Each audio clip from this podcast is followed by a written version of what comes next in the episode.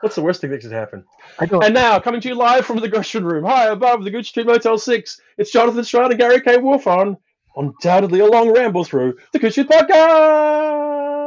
and we're, we're we're back. It's just us. It's it's late summer. Uh, the uh, lockdowns are starting again in the United States. You're trapped in Australia until you're you're living on the beach right now. You're living the old Nevil Shute novel, which became a Stanley Kramer movie.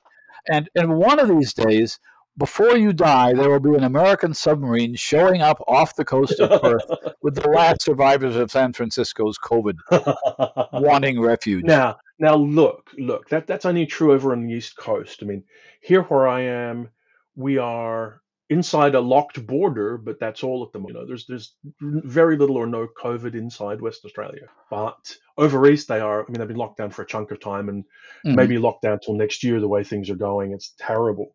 Did I ever tell you the thing about uh, the link between On the Beach and Howard Waldrop and SwanCon? No, and I probably wouldn't have any way of knowing that if you hadn't told me. It was, it, it's it's not that interesting. but I'll, I'll go with it. On the Beach was a, a- a seminal favorite book, and I think even film Uh-huh. of Howard. And he carried around the lyrics to I think it was Waltzing Matilda in his wallet for years and years and Could years and years, right? Because that's it, referenced in On the Beach. Yeah. Mhm.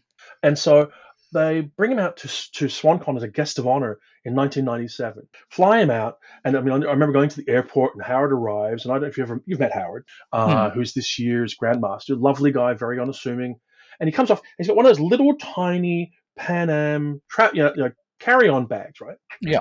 And this is all he's brought with him, right? I'm kind of because because he comes off the plane with a little Pan, Pan Am bag from 1952, and you're kind of going, "Cool, we'll go and get your bags." And he goes, "No, this is it." And you get there and you realize that not only is this the only thing he's brought, but he's got a fishing rod in it, right? So he's got a fishing rod in his carry-on luggage, and I think one spare pair, of- uh, pair of spare underwear for three weeks in Perth or something. And he goes to stay at the thing. Um, But anyway, we get to the convention, and it's Australia Day, and he's doing his guest of honor speech, and everybody's heard that he's carrying around the lyrics to to, to uh, Waltzing Matilda because he loves on the beach, and like they open up the doors when he's in the spe- speech, and hundred people come in and start Mhm. singing, and there's Howard. It's great. Oh, Fantastic times. So we, we, we, that, that was when we, we published his collection, Going Home Again, uh, and actually gave him the copies the night before the convention started, and just happened to come out. It's great. I'm delighted that he's the the the, the uh, well the life one of the life achievement recipients recipients this year. I, I wish I and- could be in Montreal to applaud him. and and you've been you, you you've been lobbying for him for years, and he is um, as notoriously it, it, it, it's it's it's great partly because of uh, long overdue recognition, but also because he is. I think to many readers now an obscure figure. He he he showed up at conventions. I think I saw him in San Antonio, probably at World Fantasy there. Maybe where I met him, maybe once or twice before that. He's not reclusive, but he certainly is isolated. Isn't that a fair way to describe it? Well, I don't think he's really reclusive at all. I do think he's had suffered from a long, long period of ill health. Yes. and that ill health has kept him away from conventions.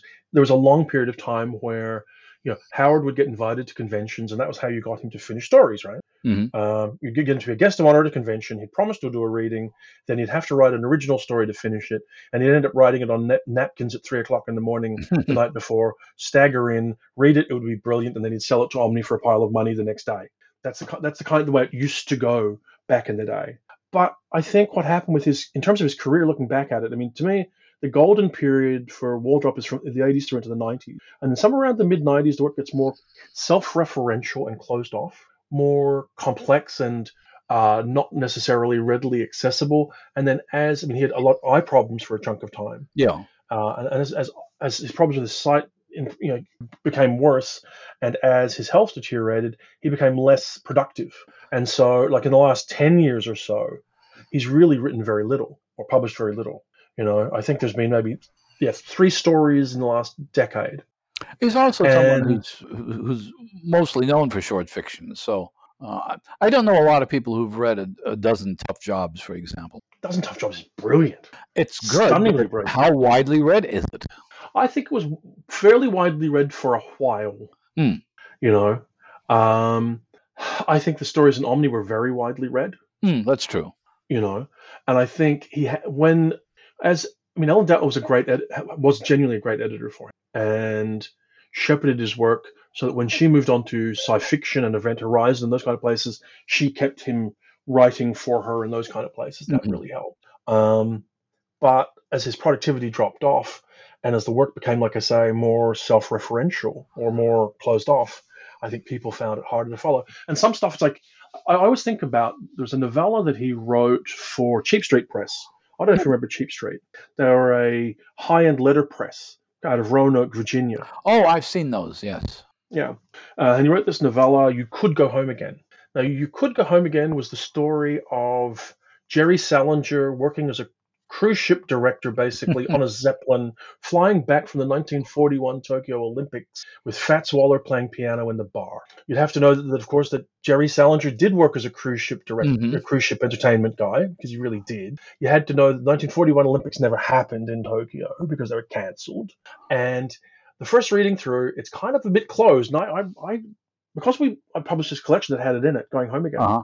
I, I must have we, we had to proof it. I must have read it a dozen times, and you work, realize it's absolutely a work of genius. to read it four times, If you read it four but you have times. to, but you have to read it four times, Well, that's and that part of kind of problem. gets a barrier to the genius thing.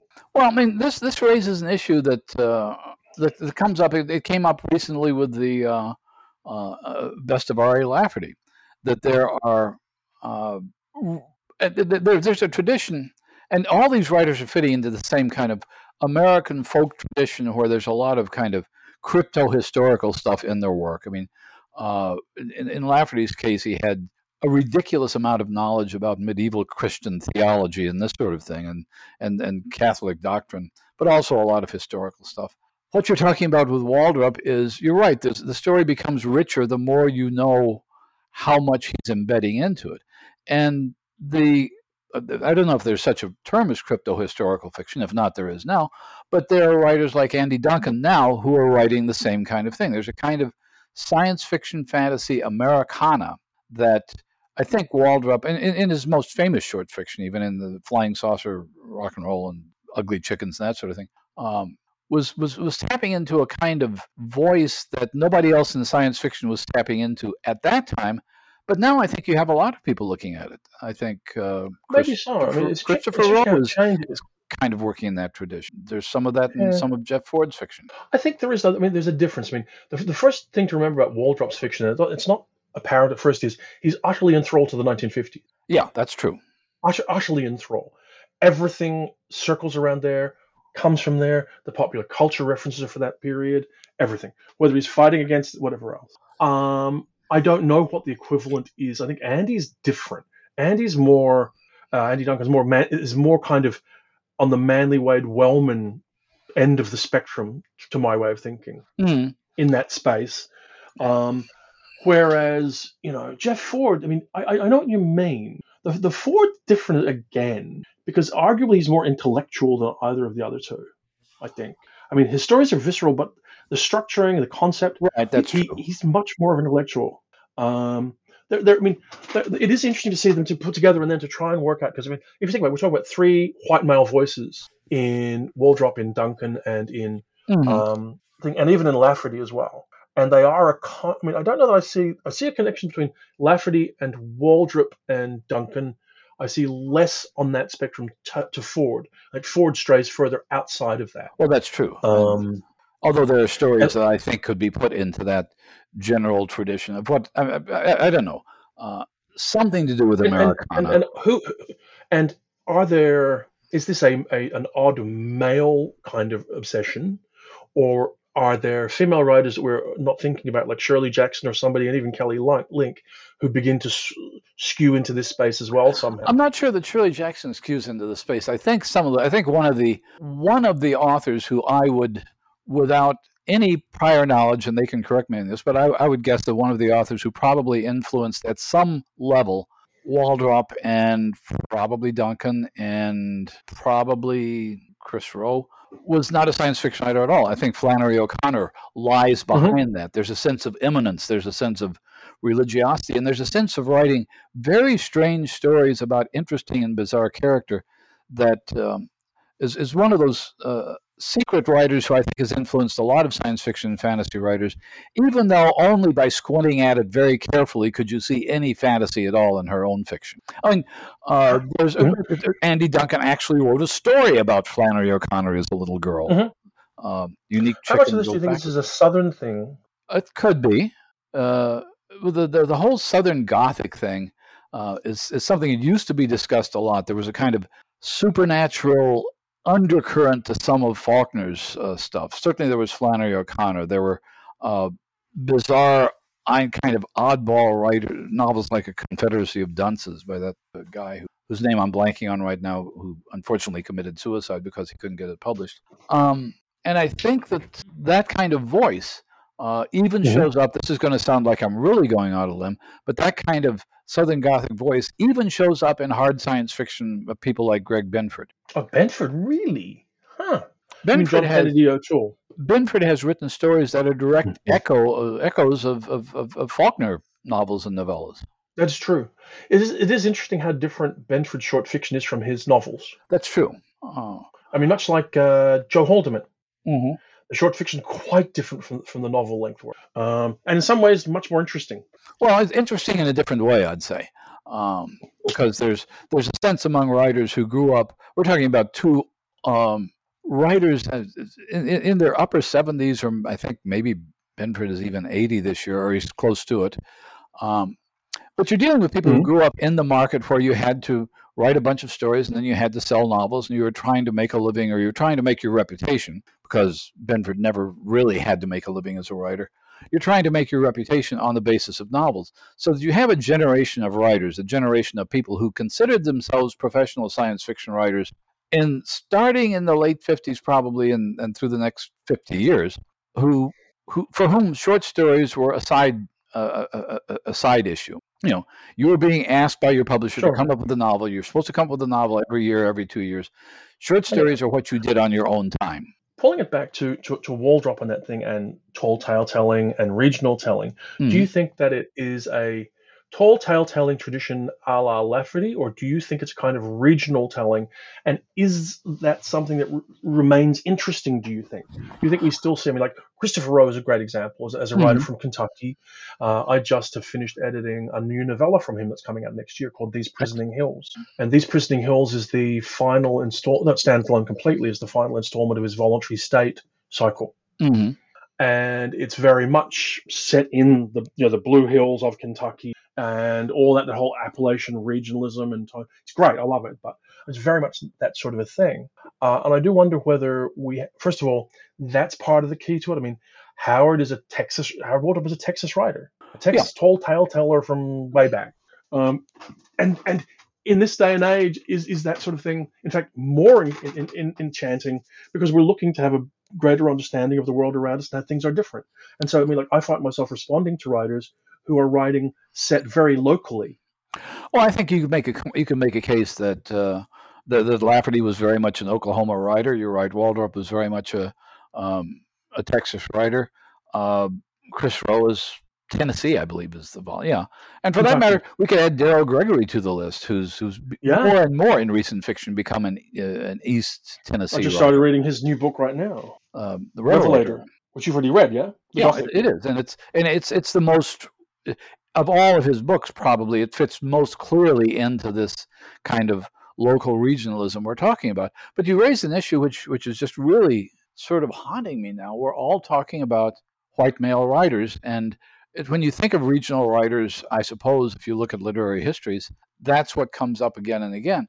And I, the reason I mentioned Flannery O'Connor is you have very clearly a Southern voice there. Carson McCullers, there was a kind of, in, in her short fiction, a kind of immanence, a kind of sense of almost supernaturalism. And I'm just trying to think who currently uh, does that because Kelly Link doesn't strike me as being particularly a Massachusetts author. Maybe not. I mean, look back, someone like say Zora Neale Hurston, right? She, yeah, regional. Zora Neale Hurston certainly was a, a, a, a Florida writer and, and a very, very influential fantasist for whole generations of people. Although she's yeah, one of these writers whose influence probably has been greater uh, in the last 20 years than it was way back when she was alive.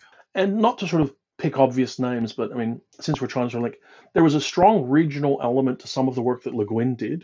it was strongly tied to the Oregon coast. Mhm. Possibly not as strongly, say, Californian as Stan Robinson it is, because a lot of the work varied more in some ways, but there was a strong link. Well, see, Um, uh, one of uh, one of the things that um, I know Le Guin wanted to emphasize in the Library of America volumes uh, was not just her Orsinian tales, for she invented this Middle European country, but her Oregon coast. There was a book called Searoad, which is generations of women in in this one area uh, of, of, of Oregon, which is uh, incredibly detailed and uh, and it, it captures the sensitivity of the area. I mean, I've only been in Oregon a couple of times, and that's some of Ma- Le Guin's most magical writing, and yet it's not really fantasy or science fiction either. It yeah, it has that sense of something going on beyond the surface of the narrative, and maybe I it's have to tell because you, maybe it's Yeah. because it's Le Guin. And one of the, when Le Guin writes mainstream stories, you're looking for fantasy and science fiction in them because you think it's going to be there. And if you look hard enough, maybe you can find it. But go ahead and finish your thought. I was going to say that. I mean, I have this feeling that there's, you know, to the extent that anyone listens to this podcast, there's a bunch of people yelling names at us even as we speak. I hope so. aren't occurring to us sort of in our either underslept or or uh, getting later into the afternoon kind of uh, thing. But a lot of the, the female writers I think of tend to be um, less immediately regional in that way. I mean, there probably are. I mean, I guess when I think about it, Sheree Renée Thomas's you know, collection that came out this year, Yeah. not so much regional, but it's just it feels of that whole Memphis kind of feel to it. Um, and I can see it in some of the work from. I mean, I guess yeah. Let me look at say Zen Cho's stuff. I mean, I was just talking to Al Jazeera. I was talking Mhm. to Al Jazeera about Zen Cho, and her connecting her fiction into Malaysia is is an interesting thing, and the way it, it does connect there. I think has some of it. It's not so much in the. It is in the voice actually. It's interesting. Uh, I found myself when, when you're when I was reading uh, Cho for to edit, understanding the the rhythm of speech for the area that she that she was writing for Mhm. became very important because you realize that you're misediting. Um, if, if you didn't get that kind of well, this the the, the beat for this real, may fall in your Anglo reading of it like this, but if you're in Malaysia, the beat of it would fall here, and so you need to hear it like that. I- and that's I know of exactly. I know exactly what you're saying because you, there were parts when I, w- I wish we had asked her about this when we were talking to her on the podcast. There's sometimes adding a syllable or a word at the end of a sentence that doesn't seem to make sense in colloquial American English anyway, but that finishes the rhythm of the sentence when you read it. And I finally realized this is an absolute recording of, of dialogue. It's one of the things that um, I learned a long time ago from um, Elmore Leonard, of all people. Mhm. The dialogue that sometimes doesn't look right on the page doesn't look right because it's exactly right. If you read it aloud, especially if you read it aloud with the rhythms of, of, of, the uh, of, of, the Mm. native speaker, uh, what, what Elmore Leonard did, for example, was supposedly I've heard this story many times. I asked him once, I met him once, and he said, "Yeah." Was he went down? He was trying to learn how to be a crime writer because the Western market had dried up for him. Uh, so he went down to the Detroit police station and just hung around, writing down snatches of dialogue dialogue he heard from from cops and perpetrators and uh, accused perpetrators who were coming, and he realized that people don't speak in the kinds of sentences they speak in in Victorian novels. They probably Mhm. didn't even speak that way in the Victorian era. So he just certainly. transcribed this into in, in- into his fiction, and it takes a minute to get into that rhythm and say, wait a minute, that people actually speak in those sentence fragments. They actually add syllables that don't make any sense. They actually stutter.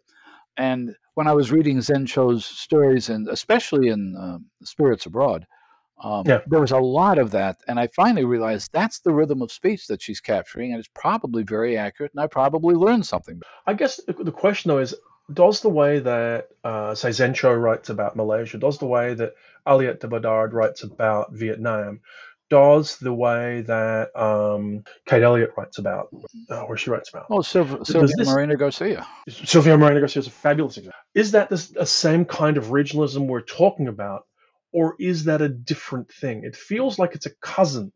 It's not that same tall-telling regional tradition tradition that Waldrop and uh, Lafferty come out of, but it does have that same kind of reflecting of an area uh, or, or reflecting a, a different part of the world to us. And what I think is the gift we're getting in the modern era with f- short fiction and with fiction generally is that the more high quality fiction we see from around the world, the more we encounter different ways of reading and encountering stuff and getting different kinds of voices. And th- this is the kind of thing it's just, it's reading differently so that you pick up what these rhythms are and where mm-hmm. emphasis are and how stories are told, and hence how th- you know, even when you, I find even when I'm picking up a casual book, I just picked up reading The Library of the Dead by T.L. Huchu, mm-hmm. right, which is a new book that's been out recently. It's a, a supernatural crime book set in Edinburgh, mm-hmm. and I find myself looking for, frankly, that kind of Edinburgh dialect, accent, structure in the thing as as the flavor that I want. I want the book to be seeped in it rather than,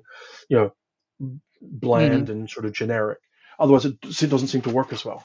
And then I wonder how much harder it is. I mean, uh, I don't think you've read uh, She Who Became the Sun by no. Shelley Parker Chan, which is a debut novel a month or two ago. But there's this book set in in China back in the 11th century.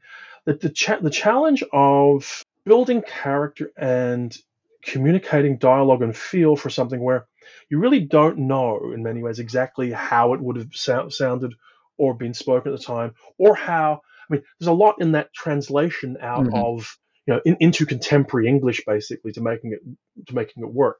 I mean, Chan does a good job. We talked about Guy Kay doing a similar good job and different, yeah. a great job on the same kind of stuff. It's a very, very tricky thing to do. Well, uh, uh, trying to create dialogue from an imaginary or, or, even a historical society. Well, you're right. We don't have any record of what the speech patterns were at all. I mean, they're, um, mm. and, and, that's an issue. I was just reading um, the other night, uh, my partner Dale got a new translation of, of the Iliad, and it's mm-hmm. very short sentences. It's it's very contemporary. It's very contemporary sounding, um, and you get the sense that this is a kind of recreation of what the language might have felt like, but not an actual attempt to recreate, you know, Attic Greek. This is the same thing I keep hearing, and I've got to read it because I, am sure it's excellent about Maria Dahvana Headley's new version of Beowulf. Uh, yeah clearly is, is, is, is, uses a vernacular that it seems to me from reading the reviews about it uh, is is a very reasonable analog of what somebody well somebody who's basically a um, I don't know uh, a, a Beowulf would a Beowulf would be talking like in, in, in today's lingo it's it's uh, in other words it's not trying to create a fake artificial stately way of speaking which is the way historical fiction used to be read. It's it's an attempt to to to, to get at that level. I'm talking about a novel about a translation I haven't read, so I should stop I'm ahead. Yeah, me too. I mean, uh, I haven't read it either, so it's very difficult for me to say. Though I know people who adore it and think it's brilliant. Mm-hmm. It does sound kind of like what Lavie Tidhar did with um, the Hood, mm-hmm. in a way, uh, in a way, and it does in fact sound quite a lot like what uh, Lin Manuel Miranda did with Hamilton. Um, to some extent. I mean, that's that's that's a little bit of a stretch to turn to turn uh, you know the founding fathers into hip hop. I don't think they talk like that, and I don't think that they were received that way. But the emotional rhythm that he's trying to get across sounds and feels authentic, even though it probably isn't. Uh, that, I think that's a different kind of thing. I think that's recreating history in your own voice which isn't the same thing as trying to create a historical voice. Whereas, do you think that there, there, there is a sort of link between what Tidhar is doing in The Hood and what um, Maria Dahvana Headley is doing with Beowulf? I think so. Yeah, and I, it, it's interesting to look at. Uh, there was a uh, a movie a few years ago called A Knight's Tale. Uh, not a bad movie actually. Uh, yeah. I think one of the first medieval movies with a rock soundtrack, and it was um, the dialogue in it was completely forgettable, I think, because it was an attempt to sort of modernize a story. It's not a bad story, but it's a modern yeah. version of a story. Most Hollywood versions are like that. There's a movie out now called The Green Knight, which doesn't yep. do much of that at all. It's it's very the, the, the language in it is almost drawn from this uh, 15th century poem, The Gawain and the Green Knight and it feels more authentic uh, for that because it's not trying to translate anything. It's not trying to make sense to our modern sensibilities. There are giants that show up in it for reasons that are really never explained at all. But you know, mm-hmm. if you put yourself in that world, sure, giants, why not? It's the same kind of thing Gene Wolfe did with his historical fiction, uh, yeah. Soldier of Sidon and uh, Soldier of the Mist and that sort of thing. Uh, same sort of thing that. Um, some of Cecilia Holland does.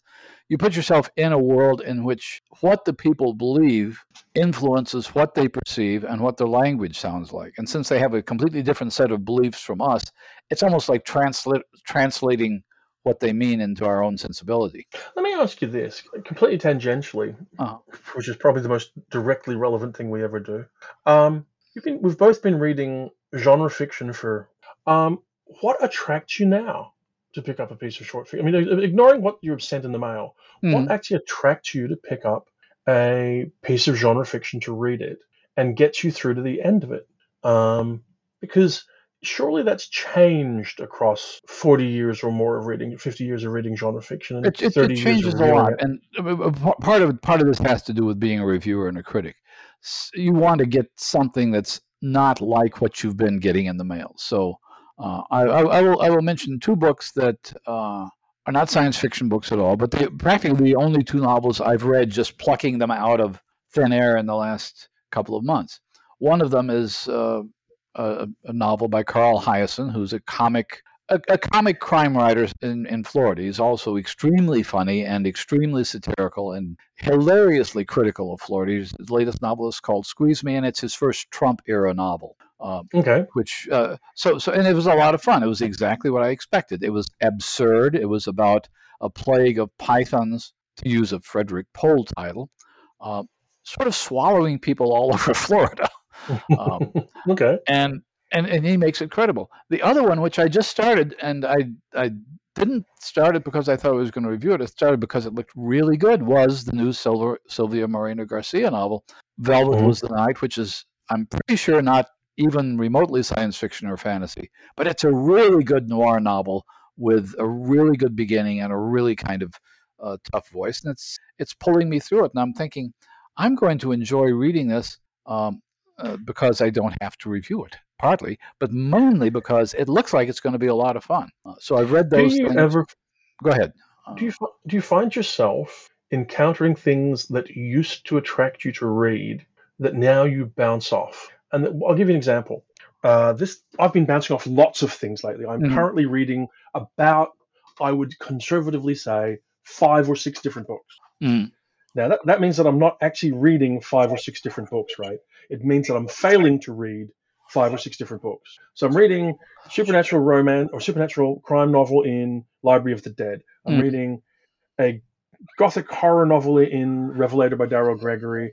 I'm reading a space opera in Inhibitor Phase by uh, Al Reynolds. I've also started to read the 600 page Mayan influenced Monica Byrne book, The Actual Star uh huh.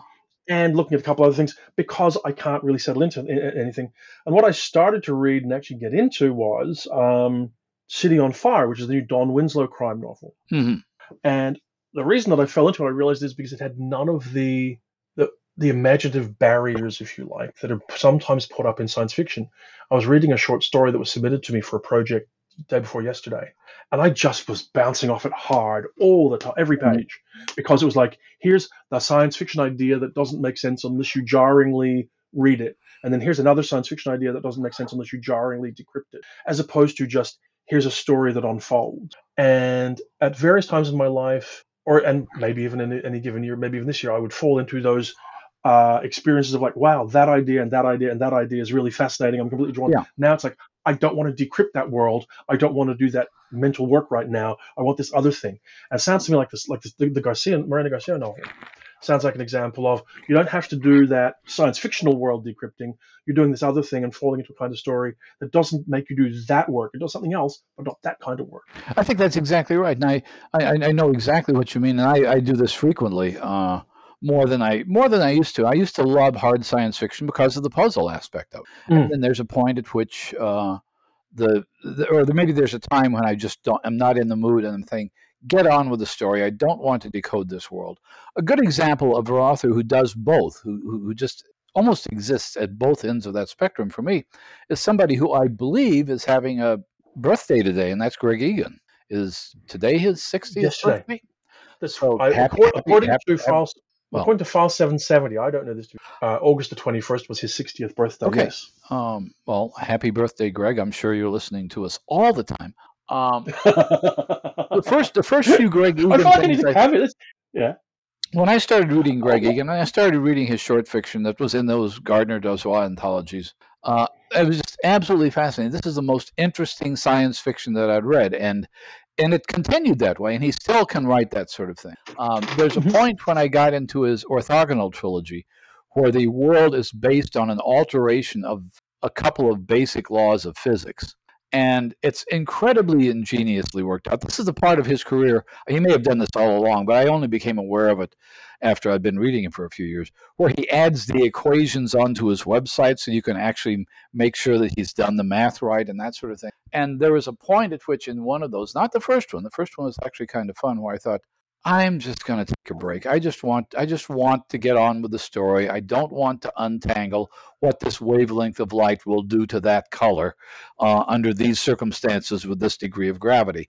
It just is something that sometimes is a lot of fun and sometimes you don't want to do it. What I find interesting about Greg, who I stress, I should stress, I've never met, Hmm. and so I find it kind of weird to get into the whole sort of like "Happy Birthday, Greg," because I'm not sure that's really the public envir- uh, relation the relationship he has with his readers. But when I first encountered stuff, what struck me was how great he was at explaining very complicated things clearly. Yes. and it's interesting. You know, the stuff they put on his website is an interesting side or footnote to, to what he does. And you're right, there are all, all the mathematical equations and visualizations, and I think that they're important in some ways. But I think that his best fiction has always been his most human fiction. And I think the thing that he's least appreciated for is particularly when you get to work that's below novel length Yeah. just how you know human uh, it is. I mean, he did a, a piece for me for Tor uh, a couple of years ago um, that came out. Uh, what was the title it came under? I can't believe I'm blanking now. That's terrible. Hmm. Um, I, I feel this. It's not because I didn't love it. Came out the same time as Permafrost came out. Uh, it was going to be called Perturbation, and it got retitled.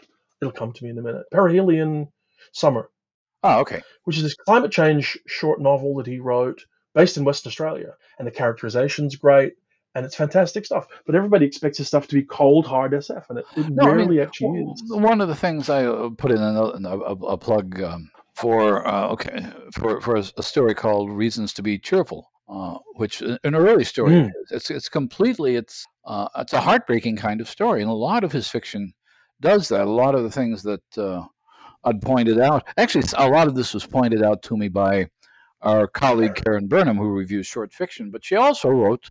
Uh, the book on Greg Egan for my University of Illinois Press series, and one of the points she was making, and she's an engineer, so she certainly loves the engineering aspect of it, was how deeply humane his fiction could be.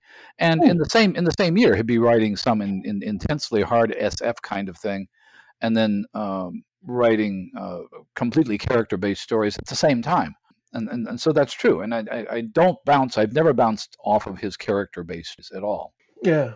So I mean, look, and, and I think just as a complete aside, I think one of the things that's apt, in fact, in fact, if you are interested in C- Coode Streeters in celebrating Greg Egan's 60th birthday, I don't know why you would be, but if you do, the best way you could do it is to go order a copy of the Best of Greg Egan, which you can get from Subterranean Press or from uh, uh, uh, from Gollancz in their Masterworks series. And it's a brilliant book. Collects his great, his best short fiction, and that, that is a lot of you know the heart of, of his work. One of the Uh, questions yes. I have about Greg Egan, though, and this is something I was Mm. thinking this afternoon. Uh, there are, when we talk about influential writers, we were talking, uh, I think, on our last podcast about how influential, for example, C.J. Cherryh has. Uh, Mhm. I'm. Uh, we, we, we could go on endlessly about the influence of Le Guin. There are very important writers who uh, create important bodies of fiction, and I'm not sure that anybody tries to follow in their footsteps. I don't know of anybody who's writing who wants to try to write Greg Egan kinds of fiction. Ted Chiang. I think Ted Chiang writes Ted Chiang kinds of fiction. Um, I reckon Ted Chiang's influenced by Greg Egan. uh, it- it's very possible because the two of them Mostly because I've heard Ted Chiang say he's influenced by Greg Well, Egan. and, and when you talk to Ted, he says things that sound like things that Greg Egan would say. He's he's, he's fascinated by those systems and that sort of thing. Uh, but I was going to say nobody tries to write Ted Chiang stories either because it's just probably not a good idea to try. I don't know. I mean, I think the interesting thing there is you begin to try to work out what influence means. Because Oh yeah, surely the thing that the thing that Chiang and Egan have in common is a way of thinking uh, rather than a way of writing. I think you're right. That's a good point. And I think sometimes that's what you see, and it's a little harder to trace. Also, because influence is such a complex, we underestimate all kinds of massive influences all the time because they're invisible to you or to me. You know, so for example, Steve Jackson, right, Yeah. the, the games writer, is a colossally important and influential writer impacting science fiction and fantasy over the last 20 years or 30 years. Just you and I probably don't see his influence that much because we don't game. And No. because we don't game, we don't see how the gaming rolls into major bodies of work that are appearing now. Um, I mean, how much of what you see in contemporary f- science fiction and fantasy is gaming influence? George Martin is, gaming influence. I think it's gaming influence. Uh, uh, somebody I know through through the uh, I- Uh, international conference on the Fantastic had done some research on this on on how gaming has begun to influence, especially large scale epic fantasies. But the other side of that course, of course, is what fantasies influence the gamers writing the games. Sure. A, a- uh, uh, a I mean, lot it- of it- this It's all circular, right? it, it- it is. I mean, somebody. Uh, uh, again, you can go back to Tolkien. I mean, we, we, we've we've we've talked about this before. You know, every sort of subgenre of fantastica has its go-to influence. Whether you Hmm. whether you liked um, uh, Heinlein or not, Heinlein was an enormous influence. And if you didn't like Heinlein, you probably were influenced by somebody who did. Um, and an even better example is Lovecraft. Lovecraft is, we don't need to go into yet again all the problematic No, no. aspects of Lovecraft. And yet, everybody from Victor LaValle to N.K. Jemisin is responding to Lovecraft in some way, or is in responding to responses to Lovecraft. Um, in fantasy, it's obviously Tolkien. Every, you know, uh, it's, it's not as though there wasn't science fiction before Heinlein, or there wasn't fantasy before Tolkien. Of course, there was horror before Lovecraft, but those become kind of the watersheds, and you have to deal with that if you're going to write in those genres. And my Hmm. argument is that if you look at gaming, what little I know about gaming, there are a lot of Lovecraft influenced games. There are a ton of Tolkien influenced games, and there are probably some Heinlein influenced games. I just don't know what they are. Starship Troopers would be one of them, I think. Okay, there you go. For that matter, there, we haven't even talked about movies. For that matter, I mean, you could make an Or- argument. You could make an argument that the film Blade Runner has been more more influential in later science fiction than the novel Do Androids Dream of Electric Sheep? I think that's probably a fairly safe bet. Actually, I was thinking about something because did you see there was an interesting post on Facebook from the great Samuel R. Delany this last week hmm talking about science fiction that he'd struggled to read and how he thought that Dune was a lousy novel, I mean, a terrible Mhm. novel, and how he couldn't read uh, Philip K. Dick, even though apparently when he was working as an intern for David Hartwell, David Hartwell, yeah. Makes Extra Money, he worked on Mary and the whatever it is, one of the Philip K. Dick novels, and could see that Dick could was interesting, but couldn't believe that he'd been as influential as he's been. And you know, there's this feeling that sort of Dick's been vastly influential because the film's been made. hmm But I wonder if that's holding true. I wonder if the influence of Philip K. Dick is on the wane. I, I, think Philip K. Dick has, has, has is less of an influence, but he's been added to the toolbox. Uh, there are we mentioned Daryl Gregory. Daryl Gregory's first novel was Pandemonium, which is is very much Mhm. playing with Philip K. Dick. I just playing with Philip K. Dick himself, for that matter. Yep. So I think there was that sense that Philip K. Dick is now part of what you can draw on, but I don't think you could identify what you would call a Philip K. Dick tradition in science fiction. Um, I mean, allowing that next March will be the 50th anniversary of his death. wow. Or is it That 40th? right? 40th That- anniversary. 40th. Okay, I was going to say because 40th. that it's not. yeah, he- no, 40th. I, I know he saw a rough cut of Blade Runner before he Blade died. Runner. So Yeah. Next, it'll be the 40th anniversary of his death next March. um, that makes me feel old, I suppose. But I, uh, he's, he's he's one of those Well, people that I, I, I- I never met him. I knew people who knew him well, obviously, and uh, and one of the writers I most admire, uh, Kim Stanley Robinson, did his dissertation on Philip K. Dick. Um, then published it as a book. So, so I think that there's a generation of writers uh, of of that vintage, which means a slightly older generation of writers who probably were blown away by what Philip K. Dick could do. Uh, and I Of think there's a bunch of editors. I just don't know that that's happening today. I think that you're right. I think people are absorbing Dick through movie adaptations more than through the novels. And if if, if there were a Philip K. Dick novel, I would recommend to somebody uh, to get a sense of Philip K. Dick. It wouldn't be The Man in the High Castle, and it wouldn't be uh, Do Androids Dream of Electric Sheep. It probably would be Ubik. Interesting. I've only got one Philip K. Dick novel I like. I haven't hmm. read it in 30 years, and that's Flow My Tears, The Policeman Said. And that's one which is probably, outside of the paranoia, the least science fictional of his novels. When, when, when, when that novel appeared, I remember there was a controversy uh, in the field that this is basically a murder. It's, it's basically a mystery novel. That mm. if hmm. you if you took away all the science fiction trappings, would still be the same mystery novel. Did you see, by the way? I mean, just to go show how the crazy the world is, that this year uh, the Folio Society put out like a thirteen hundred dollar edition of the collected stories of Philip K. Dick as an art object. It better be an art object because I don't know anybody who's going to want to pay that money to. They sold them all in like a week. They sold them all like a week. Wow it was like this four volume set in this box done as this art this art glowingy kind of objecty thing uh, with different art by all kinds of people for every story and blah blah blah blah but I'm going like thirteen hundred dollar bloody edition of a Philip K. Dick short story collection. And and and the, the old mad, Gary. The old Ace edition of Solar Lottery, which I bought for thirty five cents, is probably still worth thirty five cents. There was a story. Okay, talk about forgotten writers and and and, and posthumous reputations. Oh, yes. There's a famous story by Nelson S. Bond, who was one of the classic pulp writers who mm-hmm. uh, died decades ago, I guess. He was never yeah. actually a very good writer, but he was somebody who really, really apparently wanted respectability, who wanted to.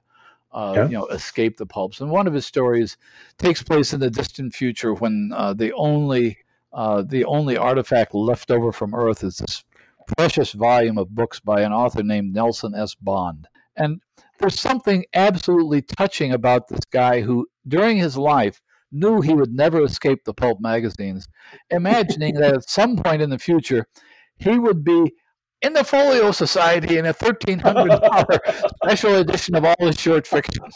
It has been a curious part of the, the gentrification of science fiction, Gary, to see these collectors, you know, these literary markets, I guess you'd call them, these mainstream markets, start publishing science fiction so that they can keep making money. So, I mean, the Folio Society's made a lot of money out of publishing science fiction editions. I mean, most notably, they're up to like the 10th printing or something of their edition of Dune, mm-hmm. which they sell for like 175 bucks a copy. And how much is the Book of the New Sun going for with the Neil Gaiman interest? In Australian dollars, the well, the original ver- they, they they did the uh, a four volume set which was $850, mm. which is the last thing that Gene signed before he died. And that sold very quickly. But the current thing, which is a two volume set, which is you know the that omnibusy thing that Tor does, you know, Claw of the Conciliator and Sword and Citadel or something they're called them, the two of them together. Yeah. Uh, that's 300 Australian dollars. Wow. And I mean, they went through the first printing of that very quickly and is into its second printing now. Uh, is available from the website, and they've also just done a, I think their three volume set of Foundation is out there for around the same sort of price, and it's obviously selling. And some of the very, I have to say, some of the books they do are don't attract my eye, but they do some very pretty books as well. Uh, and similarly, what's happening look with Library of America, who've plainly since stumbling across Lovecraft some you know a decade or two ago, realized there's money to be made in those hills. Yeah, I think that actually the credit for most of that would go to Jonathan Lethem. Um, because Jonathan yeah. Lethem is the one who lobbied for Philip K. Dick and the Philip K. Dick volume started coming out before the Lovecraft volume. The Lovecraft volume, the Library of America, actually, I think, approached Peter Straub about editing that. And that led to his American Fantastic Tales, and eventually it led to the, the, the, ones I did in novels of the 50s and 60s. We're talking, we're, have, we're in talks about the 1970s. They have a list which they're going through. But then, of course, they discovered Le Guin and began working with Ursula before uh, her death. Uh, so, yeah. So that with Brian Attebery. They had already done Vonnegut, uh, so so it's not as though they're doing Bradbury, of course. Uh, they're doing Bradbury now, of course, and uh, they're going. They're doing uh, Octavia Butler. Uh, so it's it's and they're considering a lot of other science fiction writers. So I don't think it's a matter of um, these publishers discovering science fiction. I think that's part of it. I think it's a matter of science fiction no longer being automatically excluded from things. That's those are two different things. You, you have me thinking, right? Like, who is it that isn't in that number for Library of America? And, the other name that occurs to me, and I can think of a couple of people, but hmm.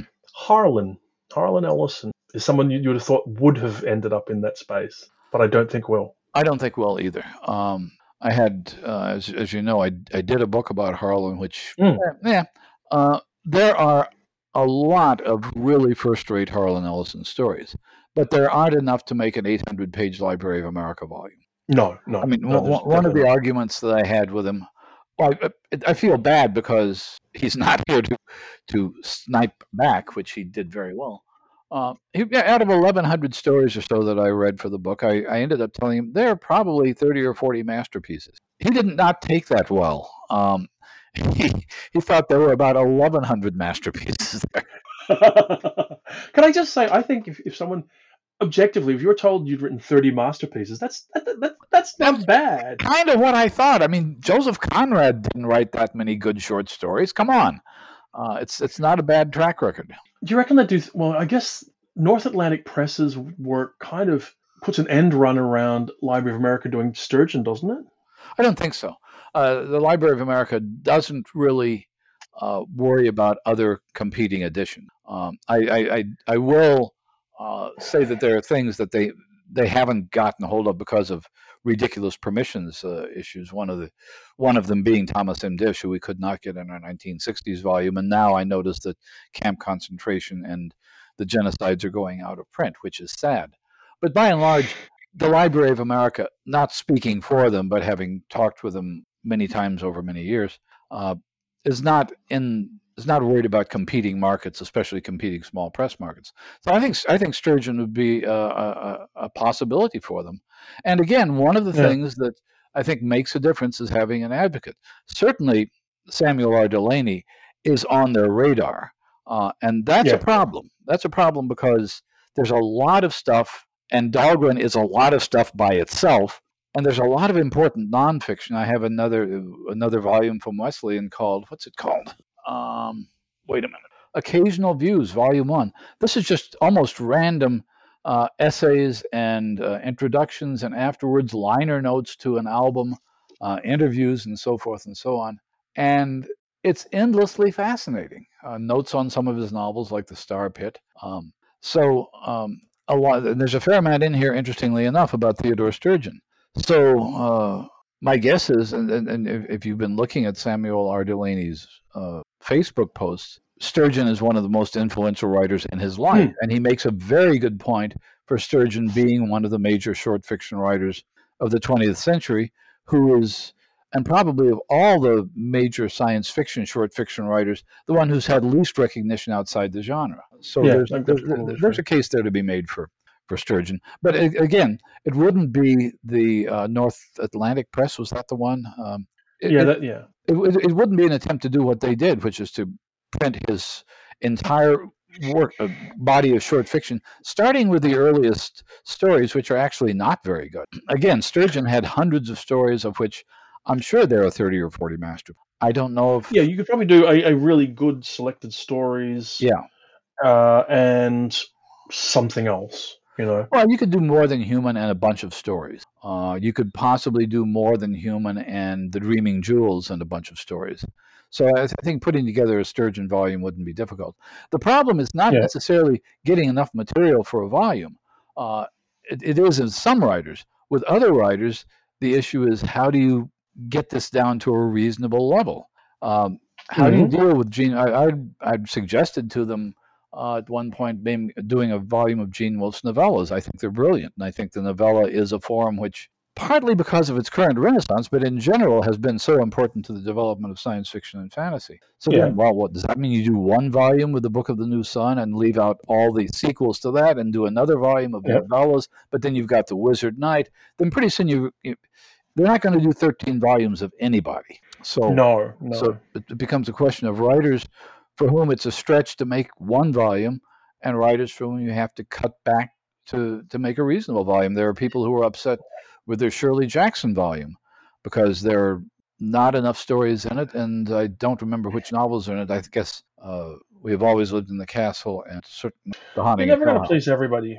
No, You're never going to please well, everybody. but, but, the, but the idea behind the Library of America is not really, despite what some people think, it's not the Pleiades series. It's not an official government sanctioned, this is the canon of American literature. It's an attempt to represent important writers uh, who have kind of defined American literature as we see it today, and it is uh, it, it, it's clearly American. It's not that, that's the other thing that comes up um, again and again is it is a kind of nationalistic thing. It's an attempt to define uh, American literature. There probably wouldn't be a bad idea to have similar projects in every country. France started this to some extent. Uh, the Oxford Classics in, yep. in, in, in England were trying to do this. Is there any kind of a library of classic Australian literature? Maybe. I don't know. I mean, truthfully, I haven't really really looked. Well, here's the question though: if you were if you were going to make a canon without, and I what I know about Australian literature is pretty much Peter Carey and a bunch of science fiction writers, and Peter Carey kind of is part of that. Yeah. But if you were going to put together uh, a canon of Australian literature, would Greg Egan be part of it? No. Really? I don't think Greg Egan's that widely known in Australia. It's not a matter of being widely known. Is he that good? Okay, so do you mean in general literature terms? Yeah, right. I don't think he would be he would be considered. No. Huh. That surprises me. I I, I think when when you've got your Tim Wintons and your Peter Careys and your Richard Flanagans and these kind of people, mm. all and, and you know uh, Patrick White, those are the people who will yeah. be uh, canonized, um, and, but not I can't imagine Greg Egan would be on in that okay, space or any now, genre writer at all. Okay, now you sound like people sounded 15 or 20 years ago talking about the Library of America. The Library of America started out obviously with, with Emerson and, and, and Thoreau and yeah. uh, Herman Melville and so forth and so on. Eventually, they worked their way around to uh, to Raymond Chandler and uh, and to Dashiell Hammett and to hardboiled fiction, and and eventually, so it's it's it's it's not, a, and, for, and certainly John Updike and Philip Roth. Interestingly enough, I think there were only three writers to appear in the Library of America while they were alive. One was Le Guin, one was Philip Roth, and one was Frederik Pohl because he was in my 50s mm-hmm. volume before he died. So yeah, they they got through a whole bunch of writers. There are writers I don't think they've gotten to yet. Um, but at some point, you have to realize the canon exists in genre as well as outside of it. That's what I mean mm-hmm. when I say the issue is not making a conscious decision to include science fiction or fantasy or hard-boiled fiction or uh, Shirley Jackson fiction. It's a decision to no longer exclude them. Yeah, those are two different well, ways I, of looking I, at things. Yeah, I might be wrong because I don't pay much attention to what happens here, but um, I don't feel like that discussion has happened in this country yet. It very well may not be. Uh, and it, it, it, may be that there's not enough interest in it, and maybe that it wouldn't be profitable for any publisher to do. Um, well, I mean, also, I mean, genre fiction publishing in Australia is weird at the moment because there's not a lot actually published locally from local writers. I mean, everything goes overseas to overseas publishers yeah. and comes back. You know, there might be a few exceptions, but that seems to be the, the still the, comp, the pattern. There was a real growth of domestic publishing in the mid, you know, in the 90s, but by the end of the two, 2010s, that had all been absorbed back overseas pretty much. Hmm. So, and so, you know, if you're, well, if you're going to publish, if you're an Australian looking to publish today, you're not looking to publish here. You're looking to publish in, like, in genre. In genre. You're looking to publish outside the country. But, uh, but, to some extent, that has to do with the size of the market, doesn't it? Um, sort of, yes. Uh, I think that's a, a, chunk of it. And just they, it didn't work. I mean, for whatever reason, there's some theories about it. The finding local writers and getting them into print here just didn't work. I, maybe it's just the you know, the international need to have larger print runs. It was easier to sell to. I mean, also Commonwealth rights and people want you know the, the UK wanting to have Australian rights if they're going to publish a book at all. Yeah. They wouldn't buy it. You couldn't sell. You wouldn't sell here in Australia to a local and then to a UK publisher and then to a US publisher. That's very difficult to do. I can only think of one or two writers who manage that. You know, so. Well, I think I think one of the things that is not an issue when you start talking about Australian literature, then you start asking, well, what is natively Australian about it, or what is natively American about American, or what is natively British about British literature? In a way, what Lavie Tidhar is doing now with what he calls the matter of mm-hmm. Britain, which really, I guess, is going to go. It's, it's, he's done Arthurian fiction. He's done uh, Robin Hood. Now he's probably going to go on and do Victorian and Elizabethan, I guess, eras. Um, what he's doing is sort of reconstructing and and, uh, and and reinventing and demolishing what you think of as a national literature. You know, it, it's it's a national literature um, in, in, in, a kind of academic sense, but in, in a lived sense, it's not what we thought it was at all. So my point is that the American can the American literature canon, which I mean Emerson, Melville, you know, Hawthorne, uh, that was that's a that's a fifty or sixty year old idea now. And yeah. the more the more you publish something like the Library of America or uh, the the French series or a British series or an Australian series, the more you realize that your national literature is not defined by nationalism. It's a kind of archaic idea to begin with. Um, one of the most one of the most common complaints I got when I did the 1950s volume for the Library of America was, "Where's Arthur C. Clarke?" And my answer was England, Sri Lanka. But you know. Uh, anyway, that's an hour, Gary. It is. We've been rambling in the woods for an hour. This is to- this, this totally feels like rambling. And the thing is about this, among most among all of our rambles, I'm going to think of all these writers, especially regional writers, that we didn't think of, and I'm going to feel like a complete idiot in about 45 minutes. Oh, sure. Particularly all of the female writers we've exactly. to who are there, and I know they are, and all the writers of color, and yeah, you bet. And trying to make like I'm, te- I never go back and listen to the podcast. I never go back and really edit them significantly in any way. And so you're always left sort of wondering what we've actually said afterwards. Uh, you know, after, you know in, in, all honesty, and, and I, you know, I think about what's what is enthusing me to write now, and, and the impact of you know different voices, different things. Like I edited um, Kundo Wakes Up, which is a new novella from Saad Hossain that's coming out next year, mm-hmm. set in the same universe as the the uh, Gurkha and the Lord of Tuesday. Hmm. And what I love about it, right, is it's the it opens set in Chittagong, and it's the evocation that he has of this local neighborhood and what the city's like to be in, and at this point in the future, which is deeply, deeply engaging and just wonderfully done. As funny um, as his other fiction is. Uh, yeah, in many ways it is. Um, and I mean, and I'm very really looking forward to reading his new novel, uh, Cyber Mage, which is coming out at the end of this year. Mm-hmm. But um, yeah, it is. It is. It's funny and it's smart and it's you know, different from from from the Gurkha Lord of Tuesday, but really really interesting. But it does have that sort of local sense, and that that's what I really am reading for now. I mean, like I find myself reading oh, like I'm looking at a lot, a lot of African fiction mm-hmm. or science fiction fantasy right now. I mean, you'd have seen the year's best. They're just putting out the first year's best African speculative fiction. Right. Right. Uh, that's just been. I don't think it's actually out. It's out to pre-order. Is it out? Is it um, out in uh, the UK and the US and Australia? I think. I think the... what what's happening is I think it's going being put out. Um, my understanding, right? It's being edited by uh, Chevway Donald Ekpeki, right? Yeah. Who was a, who was the editor of Dominion and was nominated for his novella from that book right. all over the place. And I think he's publishing it under his own imprint, Jembefola Press, and it's coming out next ah. month. Uh, and it's coming out through Smashwords, so it's available globally in English, at okay. least in digital edition.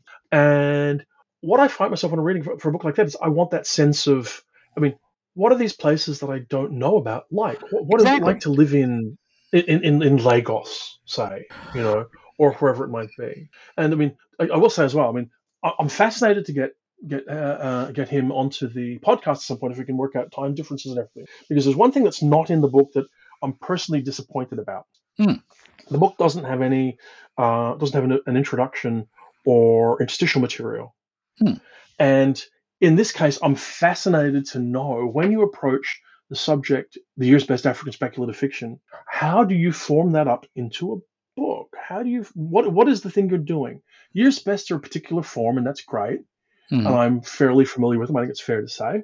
Um, I want to know what it is he means by African fiction and African speculative fiction, and how you go putting t- together this book to put together this thing you're presenting. Because I mean, we're at this point where arguably there's more interest in this sort of thing than ever before in the history of the field. We're more willing to engage with uh, with fiction from outside of uh, the uh, the you know the English market. We've had a year's best South Asian uh, right. short fiction a couple of years ago. I think it was only one volume, maybe two volumes of those came out. I don't from, think that was, um, was that meant to be a year's best, or was it just an anthology of him? Well, there was. We have to be careful not to confuse. There was uh, Tarun Saint's South Indian or South Asian book, but there actually was a from. I'm trying to remember the name of the publisher. I have a copy somewhere. There oh. actually was a best of the year. A, okay. A, a, a, South Asian best of the year, and it puts gave you some attempt to put things into a annual perspective, and African fiction or Africa as a grouping in this case, African speculative fiction, mm-hmm. is fascinating to me because it is so many different things, right? That's uh, exactly yeah. Go ahead.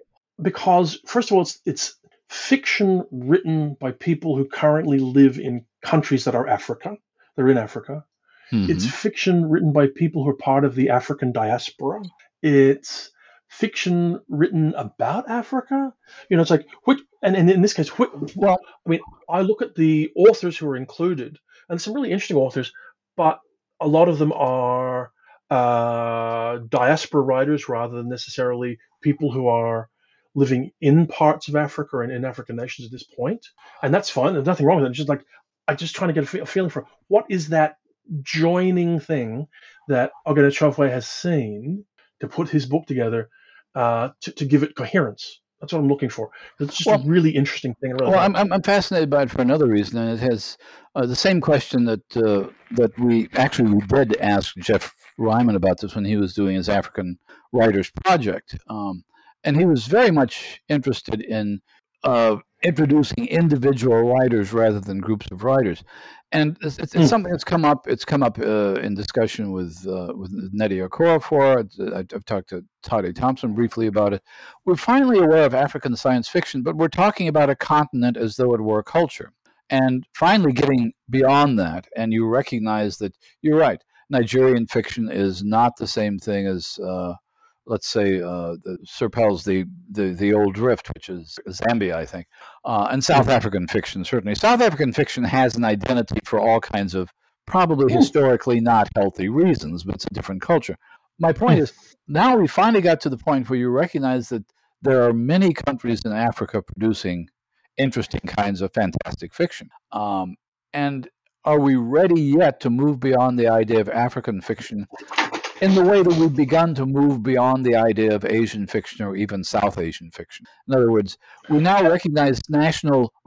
There, there's a lot of familiarity now with Korean fiction. Obviously, for decades, Japanese science fiction has been around. Chinese science fiction, um, Indian science fiction has gotten some attention, but I think we need to recognize that there is a difference between Nigerian science fiction and, let's say, uh, South African science. I think that's true. I mean, and some of this is, I mean, genuine. Like, it's an interesting. This is why I express this mild, and I, I don't want to be overcritical, a mild criticism or disappointment about not having an introduction in the year's best yeah, African. That's kind of what I'm saying. Is uh, because you know, there's also the difference between Afrofuturism, African futurism, uh, all these sort of things, and it's a there's a desire to understand it and engage with it and I don't think you need to be clumsily defining it, but it's good to have some kind of idea of where the guide rails that somebody who's familiar with with mm-hmm. because, that's that's what I would know, like. He's, he's, he's, in the middle of it. It's yeah.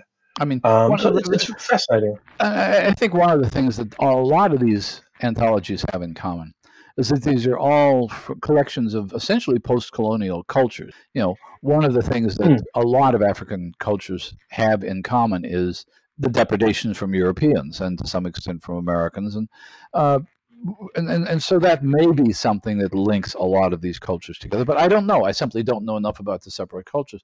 The other thing which seems to be missing from this, and I would love to see an anthology of it, and there have been uh, various fantasy and science fiction anthologies of South, of South American and Latin American science fiction and fantasy, and I know. Uh, there's one good history of Brazilian uh, science fiction. Even. Mm-hmm. So there, there, there, are these traditions mm-hmm. as well. Um, but I don't know that I could tell you. I don't know that I could name an Ecuadorian writer or um, a Brazilian or, or, an Argentine writer. They, the South American uh, continent seems to be getting less attention these days than Asia or Africa when it comes to finding new voices in science fiction, and I don't know why that is. Possibly, I think there's been a lot more there's been interest in Mexicanx mm. uh, fiction over the last cu- couple of years, and I think there were I mean there was a number of Latino influenced anthologies and stuff five or ten years ago. Cosmos Latinos was one, yeah, that was a, a kind of um, there's a there's a handful that it does seem to have perhaps gone a little off the boil at the moment, but there's there's so many. I mean, there is a, a sense of ranging around the world, going well, you know, who do we look at? I mean, Clarkesworld have looked at particularly at China mm-hmm. and Korea. highlighted those movies you say. I think that the work that Tarun Saint has done and a few other people have done out of um, South Asia has made a big difference. And Right. you begin to get a feel for the complexities and how difficult it is to talk about it, how uh, fractured the in the, the massive Indian publishing market is and world, and the complexity of language that makes that to get that looked at, and the same for Bangladesh and whatever else. That's all very complicated. And then Africa feels like exponentially more complicated in more ways It does. than one because of the various infrastructural issues and racial issues and political issues, and just trying to get a feel for it. But it's something that's really fascinating to engage with. I think Dominion was a spectacularly great exercise Mhm. last year, which was a really interesting and important anthology.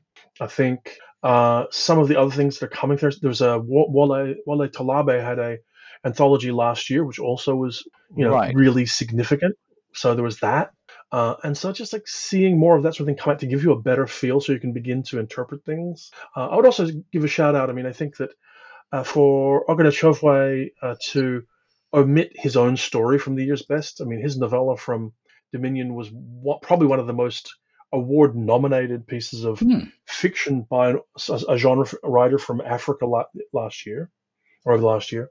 And he's omitted it from his from his year's best when possibly anybody else would have included it. So it's interesting that he chose that. So maybe a little shout out as well, and to and to say to readers or to listeners of the podcast, if you have not done so, I would recommend seeking a copy of Dominion, uh, an anthology of speculative fiction from Africa and the African diaspora, which Oghenechovwe Donald Ekpeki co-edited with Zelda Knight, and that came out last year and is around, and it's worth getting. Uh, as for look at, and it's a remarkably handsome looking book, uh, both Dominion and Oh. the year's best African speculative fiction. So you know, worth looking for. Plug, plug, plug. Okay, that's a good good plug. And at some point, we'll now we're well over time. We're well over time, yeah. It's, well, we're hoping now that some listeners can send us some corrections about all kinds of things that we've messed up. Regional, Too many things. too many things, African things. I'm, I'm fascinated. I'm still fascinated about uh, Latin American literature because that is, in the minds of so many people, the birthplace of magic realism, which was one of the first respectable literary movements. I mean, going back to uh, writers like Bor- Borges and, and uh, Julio Cortázar and Carlos Fuentes, um, you know, you could you could mix fantasy and science fiction and myth in, in Latin American literature before you could get away with it in American in North American literature.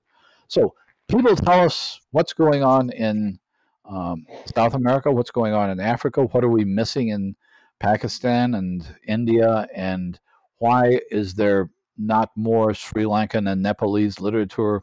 And well, you mentioned Saad Hossain, so it's just an exciting world to be looking at from the point of view of science fiction and fantasy. And I It don't feel, which would I, probably I just don't think I don't think you or I are at this threshold yet where we really know enough to make a statement uh, about these things in general. but there's stuff to read. There's stuff to stuff read. to w- all we've established is that you and I are not nearly as well read as we thought we were, or than that we have pretended to be. Uh, well, that there's a. I'm just as well read as I thought I was, Gary. I'm just nowhere near as well read as I pretended to be. Okay, well that's all right, fine. well, with that, let's let's just stop while we're ahead, and we're not even ahead; we're way behind, uh, and just Yeah, say look, that, and, and, and, and, and until we come to our senses, this has been Oh Lord.